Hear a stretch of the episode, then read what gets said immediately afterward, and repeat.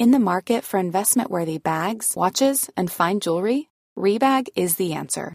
Rebag is a luxury resale platform where each piece is carefully inspected by experts to ensure quality and authenticity. Use Rebag to buy and sell finds from the world's top brands, including Louis Vuitton, Chanel, and Cartier. Head to Rebag.com and get up to 15% off your first purchase as a member with code REBAGNEW. Shop today at Rebag.com. That's R E B A G.com. And use promo code REBAGNEW for up to 15% off your first purchase as a member.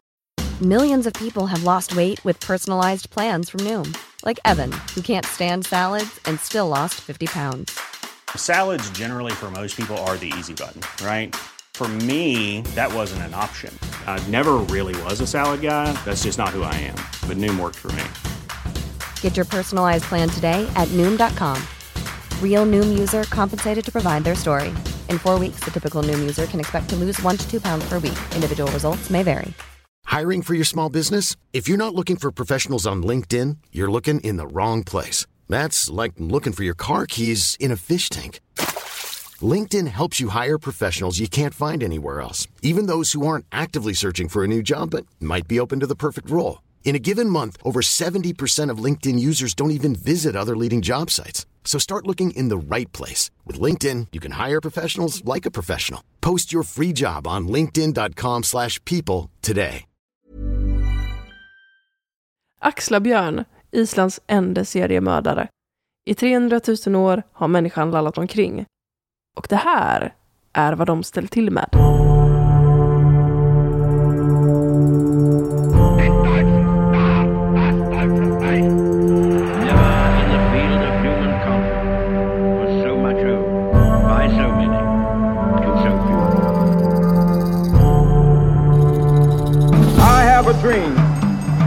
Dallas, Texas, the flash, apparently official, President Kennedy died at 1 p.m.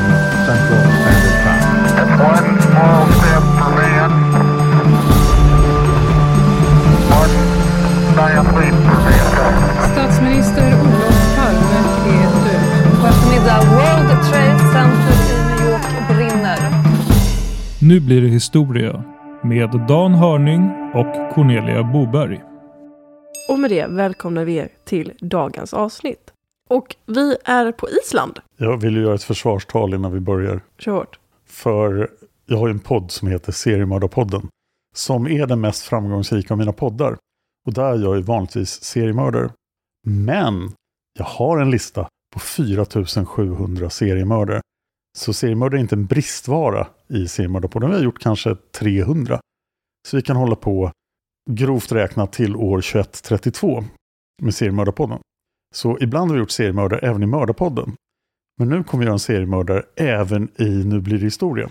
Anledningen till det är att det är svårt att få ihop 5300 ord om Axlar-Björn. För källorna från Island på 1500-talet är inte de bästa. Så det går inte att få ihop ett akademiskt avsnitt till Seriemördarpodden där jag sitter och berättar om Axlar-Björn för det räcker inte till ett 40 minuters avsnitt. Och därför gör vi nu Axlar-Björn här, för det här är ju historia.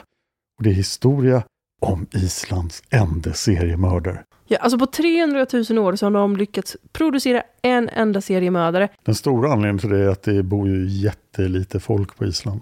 Och eh, Leif GW Persson har påstått att en man av 700 000 är en seriemördare. Oj, vad lite. Ja, och, och kvinnor är det betydligt färre. Så de har helt enkelt inte hunnit med mer än en seriemördare, skulle jag säga att statistiken säger. Och han råkade vara på 1500-talet. Däremot så börjar jag bli orolig för Sverige, för nu har jag hittat 21 seriemördare i Sverige. Och det är lite väl många. Men eh, tillbaka till Island och 1500-talet. Ja, så, men nu, nu är vi ju på Island och det är kallt, det är jävligt och vi är mitt ute i havet. Och på... kan du skriva någonting om Teneriffa? Nej, sen. Gambias historia kanske vi ska ta upp sen. Men okej, okay, fortsätt. Jag, jag vet ett ställe som det är jättevarmt på. Helvetet. Ja, för att vi ska till Satan sen. Just det. Ja, vi ska till Satan. Så vi kan passa på att frysa nu för det kommer bli varmt sen. Men Härligt. vi är här. Och just på grund av att Island ligger där det ligger så blev det ju väldigt svårt att ta sig dit för den dåtida människan. Och landet har inte känt av mänsklig beröring förrän norrmännen kom dit på 870-talet enligt vår tideräkning. Fast det fanns ju några som var på Island innan nämligen. Det fanns irländska munkar som bara ville get away from your people. De ville, vi ska sitta och vara kristna i ett hörn där vi inte stöter på något folk. Och de hittade Island och begav sig dit och satt där och var själva. Och sen kom det norrmän. och det här, är ju, det här upplever man ju ofta till exempel i Jämtland, att man har det lugnt och skönt och så kommer det norrmän. Det var det som hände på Island. Och det händer aldrig i Småland. Nej, för då kommer danskar. Precis, då är det så åh, Nu kommer vi säkert ha några procent av lyssnarna som är från Norge eller Danmark, så synd för er. Ja, men när satt de här munkarna där och filosoferade? Ja, Det var innan norrmännen kom dit i alla fall. Så de var där när norrmännen kom. Okej, och norrmännen döda munkarna, eller vad gjorde de då? Alltså Island är väldigt stort så det var säkert munkar som hade det ut ett tag men till slut så drog de ju därifrån. Ah, okej. Eller blev ihjälslagna. Mm, och det var då som landet började skriva sin egen historia. Och tillsammans med Nya Zeeland och Madagaskar var Island bland de största öarna som längst varit obefolkade. Nu, nu är det bara Antarktis kvar där ingen bor permanent egentligen.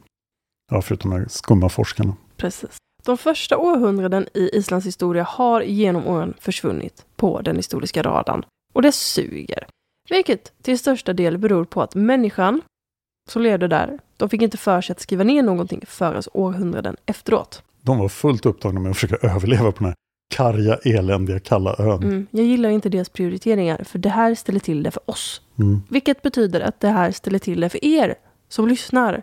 Det blir inte bra. För nu vet vi inte saker. Och den allra tidigaste informationen har gått från person till person. Vilket har resulterat i att delar av Islands historia har blivit en viskningslek och vi har fått leta i blindo. Får jag nämna en grej? Mhm. Just norrmännen hittade ju Island. Någon norsk atlantfarare hittade Island, precis som de senare hittade Grönland och Vinland. Men det som gjorde att så många norrmän flyttade till Island var ju att en elak kille lyckades ena Norge. Och det var jättemånga som inte gillade honom. Och då drog de därifrån, för de ville inte ha med honom att göra. Men det återkommer till när vi tar upp vår serie Norsk historia. 143 delar. Men det, det vi vet är att landet periodvis befolkades av fredlösa landsflyktingar, fattiga vikingar och utdömda människor som tog till flykt. Så det, det var liksom, det var sådana människor som hängde där. Ja, de coola norrmännen hängde i Christiania, heter det, Oslo på den tiden. 1937 så bildades Kalmarunionen och när, när bildades Kalmar? Du sa 1937. 1397. 1937. 1397 bildades Kalmarunionen. Men det, det bildades då och då hamnade Norge och då Island under danskt styre. Så då blev alla danskar. Ja, för norska kronan hade varit över på Island och tagit över. Trots landsflyktingarna. Drottning Margareta, kung byxlös, enade Norden. Så är det. Från Danmark skulle inte Island komma att bli självständigt förrän 1904. Även om de fortfarande var i, i union med varandra. Och på grund av Islands korta levnadstid har andra länder haft ett märkbart försprång med tid att hinna producera seriemördare. Ja. Ja. Och faktum är att Island, vad vi känner till, faktiskt bara lyckats pumpa ut en enda seriemördare. Så för den isländska Dan Hörning så blir det ju jättesvårt. Ja, en, en podd om isländska seriemördare är vad vi gör idag. Mm. Sen är vi klara med det. Mm. För vi ska prata om Axlarbjörn, eller Björn Petursson som han egentligen heter. Men Axlarbjörn är ju ett så bra namn. Sa du att det var ett bra namn? Ja, det är ett fantastiskt namn. Det är Jag ett tycker, jättedåligt namn. jag tycker det sticker ut så mycket som en seriemördare. Tänk dig Knäskålskalle som seriemördare. Men det blir KKK. Oj. Ja, de, de är inte seriemördare. De är mera massmördare. Lillfinger-Peter. Okej, tillbaka till Axlarbjörn. Ja, Vi Så- måste ju säga att islänningar var tidiga i alla fall, eftersom det här är 1500-tal. ja. Historien om, om Björn, eller Axlarbjörn, lider också av minnesluckor, desinformation, ihopblandat med legender och folktro. Så nu så ska vi dyka ner i det här träsket och försöka bena ut vad som är fakta och vad som är legend om Islands första och enda seriemördare. Med reservation för att någon seriemördare har härjat medan vi spelar in, mellan vi spelar in det här avsnittet och eh, när det publiceras. Ja, så vi vill försöka att inte kränka någon seriemördare här nu. Som känner så här, varför får inte jag vara med? Jag har faktiskt också mördat lite människor. Hör av dig i så fall, så tar vi upp dig också. Jag hör inte av det. vi vill kränka seriemördare. Så, vi börjar 1554 eller 1555. Och i den lilla byn Bovic. Reservation för isländska uttal. Ja, de, de är svåra. Ja, vi, vi försöker så gott vi kan. I den där lilla byn så bodde ett bondepar. De väntade sitt tredje barn. Och namnet på de här föräldrarna och barnen, det vet vi inte. Den här frun då som var på smällen, hon hade likt gravida idag en craving. Vad var hon ute efter? Vill hon ha grädde eller tomater? Eller? Nej, den här kvinnan ville ha människoblod. Det var ju en lite ovanlig craving. Mm. Och oftast uppträder en craving efter någonting på grund av brist på ett ämne som kroppen behöver. Och då kan man ju tänka att den här kvinnan led av järnbrist och därför ville ha blod. Det kan ju också vara en legend det här. Ja, man undrar om hon led av det här när hon väntade sina andra barn eller om det var just när hon väntade ett björn som hon ville ha blod. Mm. Jag är också lite nyfiken på vad inavelskoefficienten är i den här lilla byn, men det vet vi tyvärr inte på grund av källornas dåliga kvalitet. Den är ju förmodligen ganska stor. Ja, inte Karl den andre stor, men kanske Ferdinand den andre stor. Mm. Men den här kvinnan då, oavsett hur mycket hon än kämpade, så var hon sugen på människoblod. Och farsan till den här ungen tänkte ju inte vara sämre och låta kvinnan lida, utan han lät henne därför dricka av hans eget blod.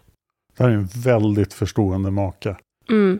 Det är, det är bra som pappa till ett kommande barn att försöka möta kvinnans cravings. Men han går ju väldigt långt här, axlar pappa. Mm. Så när kvinnan hade sugit hans blod så Ja. kände hon sig väldigt mätt och tillfredsställd. Kan vi inte kalla henne för axlar mamma? Okej, så axlar mamma suger axlar pappas blod. Ja. Så axlar mamma suger blod ur axlar pappa. Axlar mamma blir glad och går och lägger sig. Under den här natten så sov axlar mamma väldigt oroligt och sömnen kantades av mardrömmar. Mardrömmarna ska ha varit så pass intensiva att axlar mamma fick rysningar genom hennes kropp varje gång hon tänkte på dem.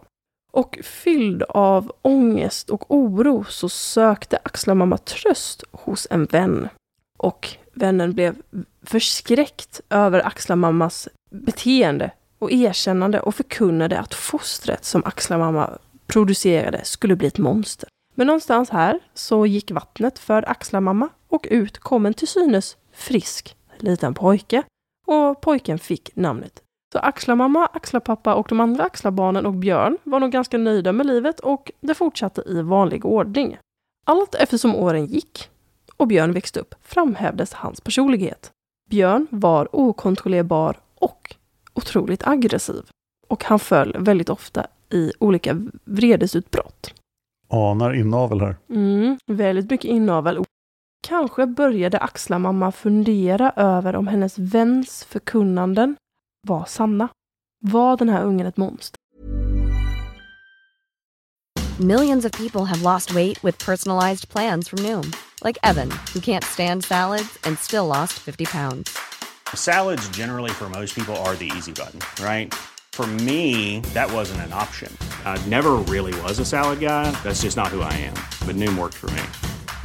Get your personalized plan today at Noom.com. Real Noom user compensated to provide their story. In four weeks, the typical Noom user can expect to lose one to two pounds per week. Individual results may vary. If you thought the only way to get a more defined jawline with natural looking results was through surgery, think again. Juvederm Volux XC is a non surgical injectable gel filler that improves moderate to severe loss of jawline definition and can help you achieve natural looking results with little downtime. Even better, this improved definition lasts up to one year with optimal treatment. No maintenance required. Improve jawline definition for a smooth, sculpted look with Juvederm Volux XC. For important safety information and to find a licensed specialist, visit juvederm.com. That's J U V E D E R M.com. Not for people with severe allergic reactions, allergies to lidocaine, or the proteins used in Juvederm. Common side effects include injection site redness, swelling, pain, tenderness, firmness, lumps, bumps, bruising, discoloration, or itching. There's a risk of unintentional injection into a blood vessel, which can cause vision abnormalities, blindness, stroke, temporary scabs, or scarring. Talk to a licensed specialist to find out if it's right for you. Hiring for your small business? If you're not looking for professionals on LinkedIn, you're looking in the wrong place. That's like looking for your car keys in a fish tank. LinkedIn helps you hire professionals you can't find anywhere else, even those who aren't actively searching for a new job but might be open to the perfect role. In a given month, over 70% of LinkedIn users don't even visit other leading job sites. So start looking in the right place. With LinkedIn, you can hire professionals like a professional. Post your free job on linkedin.com slash people today. Eller inte. Ja, Axlarmamma och Axlarpappa skaffade inte fler barn efter att Björn ploppat ut. Men granne till den här familjen så bodde en stor godsägare som kallades för Ormur den rike.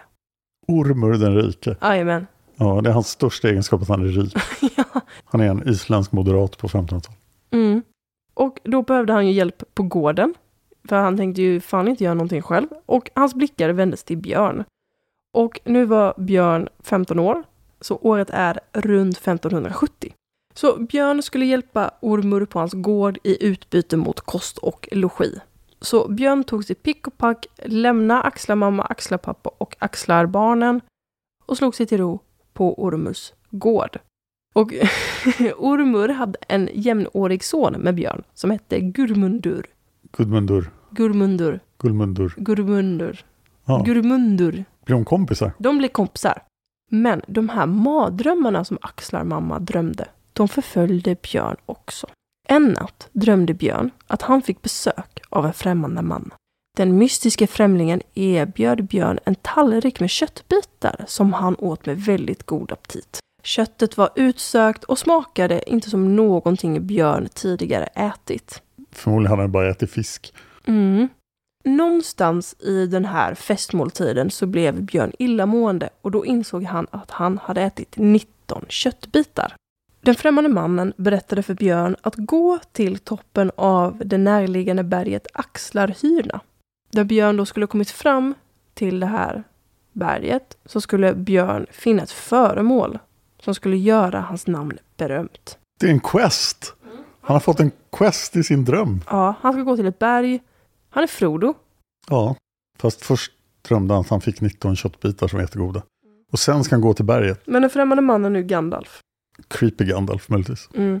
Främlingen försvann ur drömmen och Björn fick somna om. När Björn vaknade morgonen efter hade han inte bara minnet av främlingen på näthinnan utan även främlingens ord om den närliggande Axlarhyna. Berget är 433 meter över havet och 213 meter över den omliggande terrängen. Det var inte mycket till berg. Nej, för i jämförelse är Turning Torso, som var Sveriges högsta byggnad fram till 2022, 190 meter högt. Så berget är bara Turning Torso högt jämfört med omkringliggande terräng. Mm. Så det här är en liten picknick. Och gå upp på berget. Det här är en kulle. Mm. En spetsig isländsk kulle. Mm. När Björn hade vaknat upp så insåg han att fan, det här är en riktigt bra jävla dag för lite bergsklättring. Så det är det han gör. Så efter mycket stånk och stök så befann sig Björn på toppen av Axlarhyna. Där ska han hitta ett föremål. Vad är det för föremål? Ja, det här föremålet. För tänk dig att Björn är så jävla trött efter den här vandringen. Men förmodligen så blev den här känslan av trötthet som bortblåst när han fick en skymt av det som väntade honom. Vad tror du att han fann på berget? Det sanna korset. Nästan. Med DNA från Jesus vi kan bevisa hans existens. Nästan. Ett eh, vapen av något slag. Ja, en yxa. Och Björn stirrade hänfört. Blev Björn fast besluten på att yxan skulle falla i hans ägo. Ja, det låter ju ganska lätt eftersom den ligger där och han bara kan ta den. Mm. Och som av en uppenbarelse mindes Björn alla historier om hans vikingaförfäder. Och för Björn föll detta honom mer i smaken än de kristna mässorna och predikningarna som han mer än gärna brukade sova igenom. Så han vill vara en viking. Så nu ska vi se hur det går för honom som viking. Det går sådär. Och det behövs ju mer än yxa att bli en viking. Och jag tänker så här, man har en yxa, man kan göra massa spännande saker. Som att hugga. Ja, Och vad kan man hugga? ved. Ja, det, det kan man göra. Men vår björn ska ju inte gå till historien som Islands enda vedhuggare. Ja, jag tänker mig att det fanns ju förmodligen yxor på Ormers gård. Så den här yxan måste vara exceptionell. Ja, och vem har lämnat yxan där?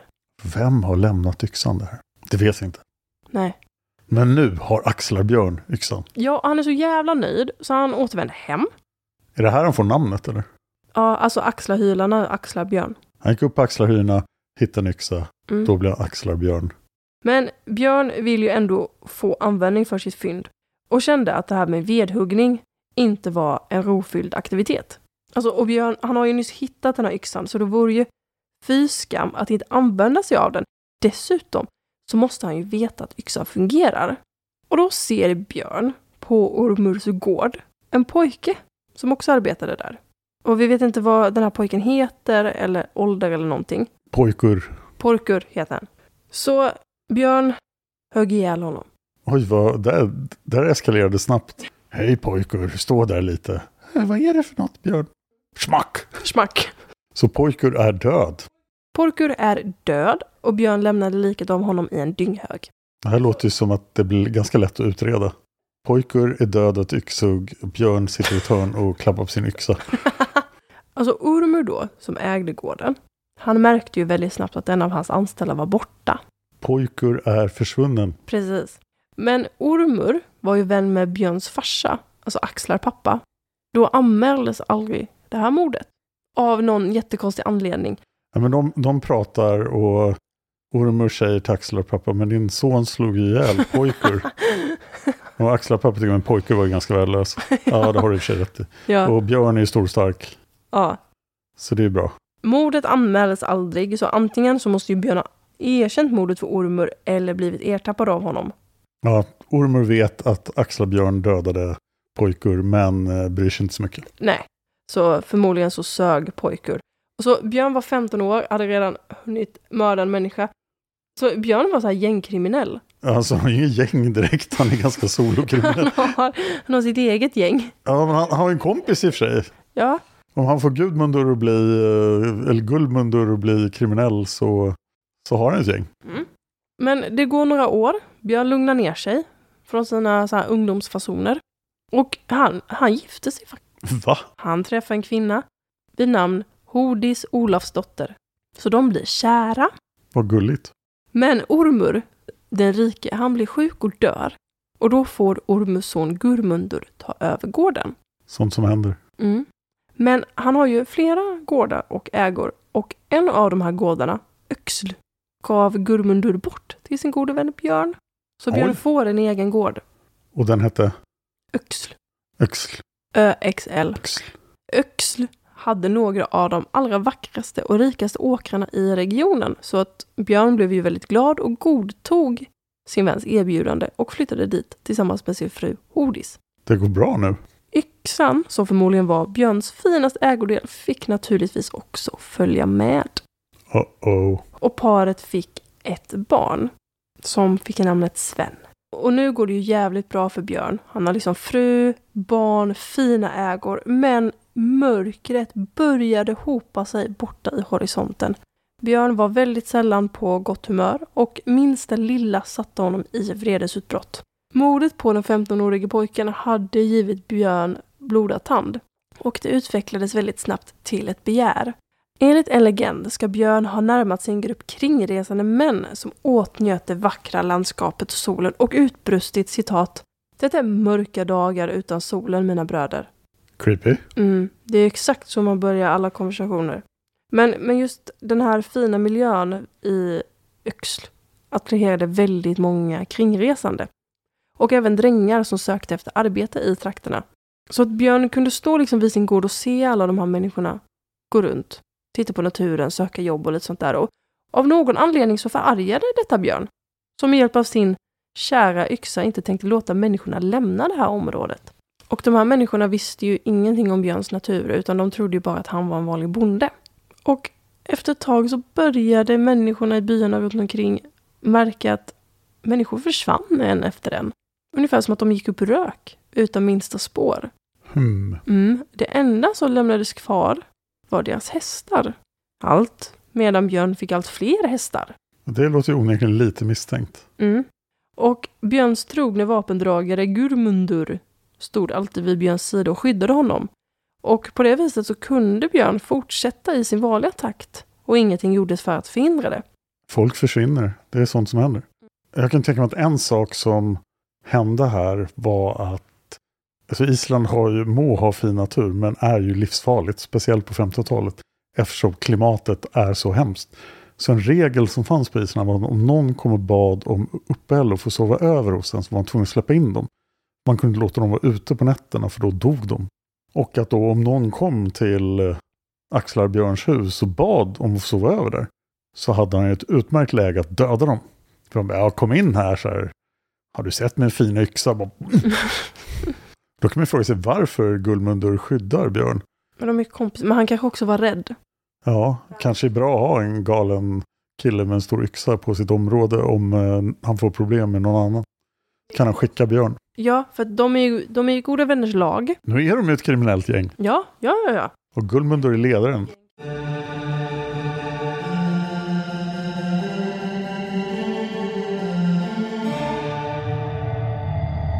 Och vi har nu kommit fram till år 1596. Och Björn är ungefär 40 år gammal. Och vad som sker härnäst går isär. Antingen började lokalbefolkningen ana oråd. Det låter ju rimligt. Mm. De hade märkt att Björns rikedomar med hästar och andra ägodelar expanderade i takt med att resenärer försvann ur regionen. Och misstankarna riktades mot Björn och han kunde gripas. Det, det kändes också ganska självklart. Det låter som en urusel plan. Jag bara, varför Björn har du 50 hästar? Han bara, jag har inte 50 hästar. Han skulle låtit Gullmundur häla bort hästarna. Om, om inte annat så har han ju massa kött. Han behöver ju inte stoltsera med sina 50 nya hästar. Nej. Men det finns en annan legend som vittnar om hur en fattig och kringresande kvinna med tre barn kom till Björns gård för att söka skydd. Och Björn, som inte skonade någon, hade lurat bort kvinnans barn en efter en och mördat dem. Alternativt att kvinnan fick bevittna med sina egna ögon när Björn högg ihjäl hennes barn. Kvinnan lyckades fly undan och kunde söka hjälp och Björn kunde gripas. Så någonting av det här stämmer. Ja. Men vi vet inte riktigt om det är hundraprocentigt. Här kan man ju se hur nära Björn var att bli en massmördare om han hade tagit kvinnan också. Mm, Han fan Fyra Björn. offer vid ett tillfälle. Men hur många har han dödat här? Alltså det är ju lite oklart hur många han dödar. För att alltså de totala offren är 9 till 18. Ja, lite luddigt. Och vissa säger 19 på grund av de här 19 köttbitarna som han åt i drömmen. Ah, Men det är ju jätteoklart. källardröm Mm. från 1500-talet. Men oavsett hur det här utspelat sig så är Björn gripen. Och gripandet hade sig lugnt eller våldsamt. Alltså, vi har inte heller någon information om vad, när, hur före med Björn gick till. Men det tog inte lång tid förrän Björn erkände nio mord. Om dessa nio mord inkluderar eller exkluderar mordet på 15-åringen när Björn själv var 15 år, det vet vi inte heller. Jag kan tänka mig att det var de nio morden på de nio ägarna till de nio hästarna som han hade i stallet just då. Som hade deras bomärken på sig och deras sadlar. och sadelväskor med deras kläder. Och så låg det nio ihjälslagna killar på golvet.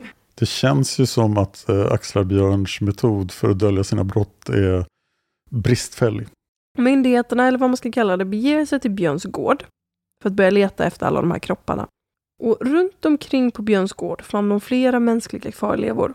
Och som jag sa innan, det står ju oklart hur många de faktiskt hittar. Halva Island ligger ihjälslaget. Vilken ohygglig upptäckt. Ingenting liknande har hänt på ön någonsin. Och nu har de blivit helt skogstokiga och slagit ihjäl massor av folk. Med en yxan hitta uppe på ett berg. Alltså om man ska sätta det här i ett vetenskapligt perspektiv. Så Det här, är nog svårt. ja, så här, va- vart kommer yxan ifrån? Jag tror inte att han hittade den på berget. Det var nog liksom bara... Han tänkte, det låter coolt för då får jag ett artistnamn. Ja, jag har en hypotes där.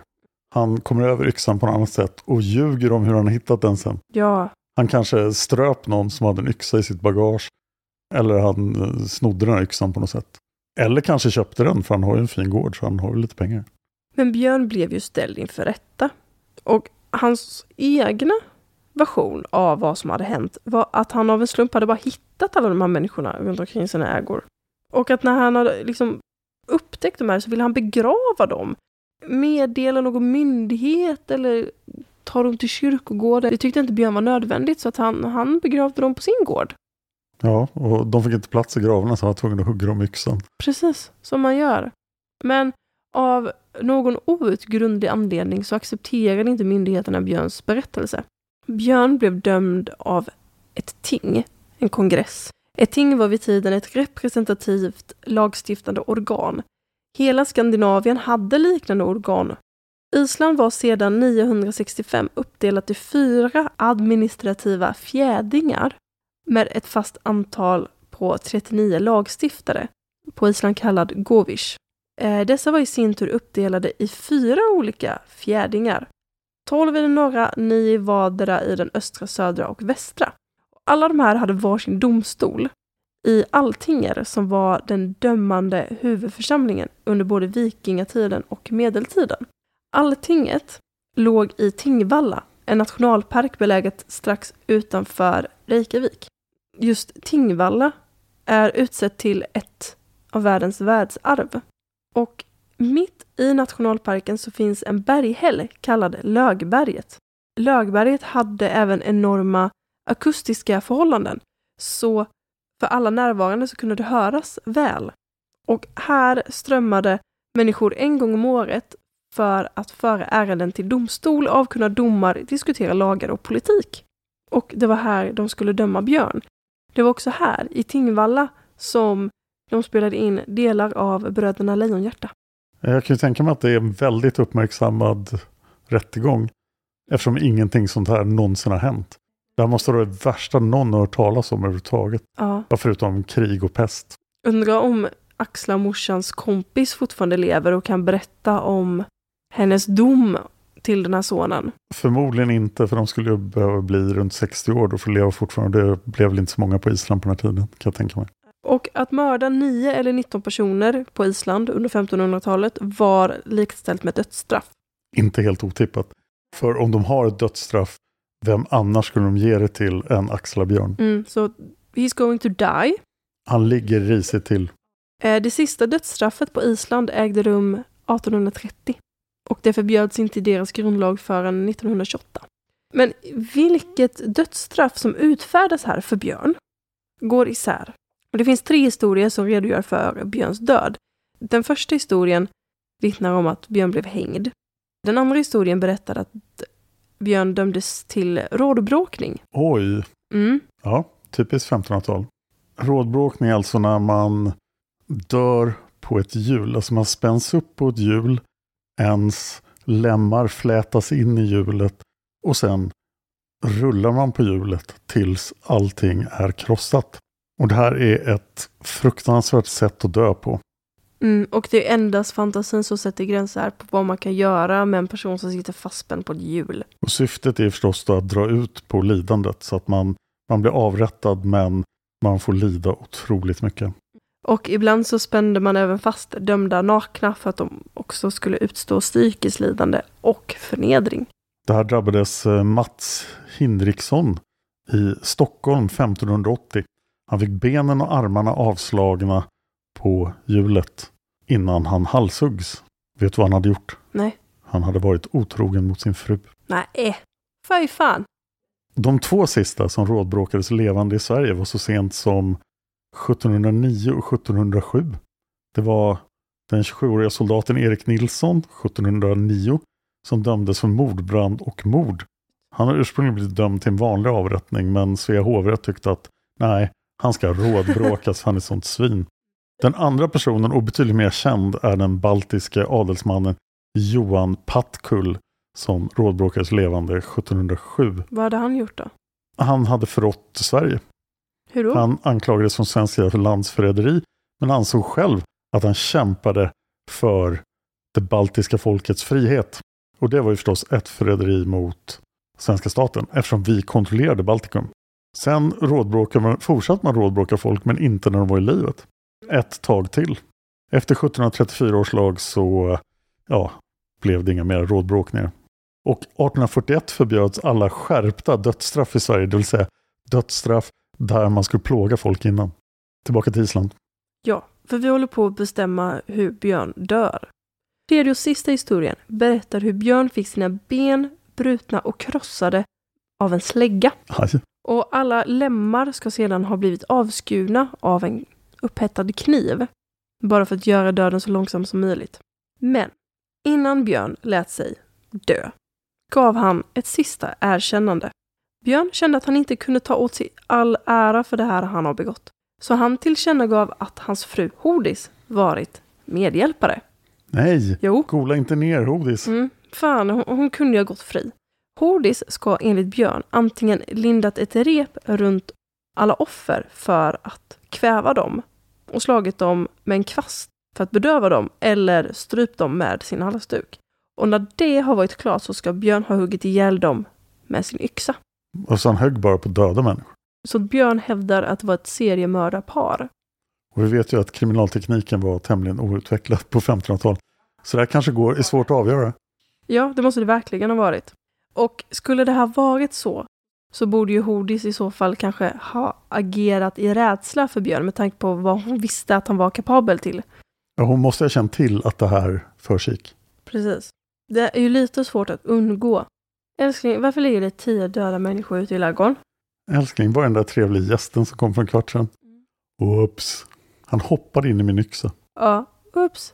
Och som straff för att Hodis då har hjälpt Björn att utföra de här dåden så fick hon se Björn avrättas och torteras. Och då finns det historier som berättar att böden högg av Björns snopp och kastade dem på henne. Vad taskigt. Mm. Och vid tiden för det här könskastandet och avrättningen så var Hodis också gravid. Och när Björn dör är året alltså 1596. Och då är han alltså 41 år gammal. Jag har svårt att tro att straffet för medhjälp till seriemord var att få sin makes kön kastat på sig. Alltså det är ju ingenting som man vill. Nej, det är alltid tråkigt när det händer. Mm. Det finns också eh, dokument som talar för att Björns kropp styckades och att man satt upp bitar av de här likdelarna på pålar. Ja, då har man ju ett fiskmåsproblem direkt. Ja, det är inget problem för fiskmåsarna. Hodis dömdes också till döden, men avrättningen verkställdes aldrig. Och det är lite oklart varför. Som sagt, paret fick ju en son, Sven. Svämpa! Han växte upp till att bli lösdrivare och brottsling. Och han hängdes för våldtäkt 1648. Oj. Ja, då måste han ha varit jättegammal. Så han hann härja längre än pappa. Ja, och Sven fick även en egen son, Gisli, som också var en brottsling och avrättades 1657. Gisli låter som en jätteelak dvärg. Gimlis elaka kusin. Mm. Gisli. Gisli hade rånat en man som på något vis hade resulterat i att den här mannen och att mannens tjänare dog. Oj. Ja, Våldsamt rånmord med andra ord. väldigt, väldigt våldsamt. Så Gisli blev också avrättad och hans sista ord innan han avrättades ska ha varit citat Om jag var fri så skulle jag döda er alla och äta ert kött. Det låter ju som att det finns ett visst mått av psykisk ohälsa i den här familjen. Tror ju att Sven och Gisli saknade någonting som Axlar-Björn hade. Som fick dem bli mindre framgångsrika våldsbrottslingar. Och det var en yxa. Ja, det var yxan. Staten måste ha konfiskerat yxan. Och de gick säkert upp på axlarhyddorna flera gånger och tittade om det låg en ny yxa där, men det gjorde det inte. Och då blev det liksom en halvkass våldtäktsman och en dubbelmördare. Och att det är därför Axlar-Björn är Islands enda seriemördare. Att efter honom så har det inte uppenbarat sig någon mer yxa på Axlarhyrna. Det låter ju som att vi i framtiden måste arrangera en Nu blir historieresa till Axlarhyrna. Det låter inte så svårt att komma upp på den. Åh ja, kan vi inte göra det? Fy fan och vad så kul. lottar vi ut en yxa där uppe och ser vad som händer. Vår första fanträff. På Axlarhyrna. Vi kommer att servera öl och snus. Jag tror snus är olagligt på Island. Okej. Snus får ni fixa själva, men vi kommer servera öl. Ska du bära upp ölen på Axlarhyrna då? Det kanske är jättebrant. Lätt. Du är beredd att ta det där extra arbetet för våra kära lyssnare. Det är rätt attityd. Bra. Och ja, självklart. Och det här är det vi vet om Axlar-Björn. Så är det.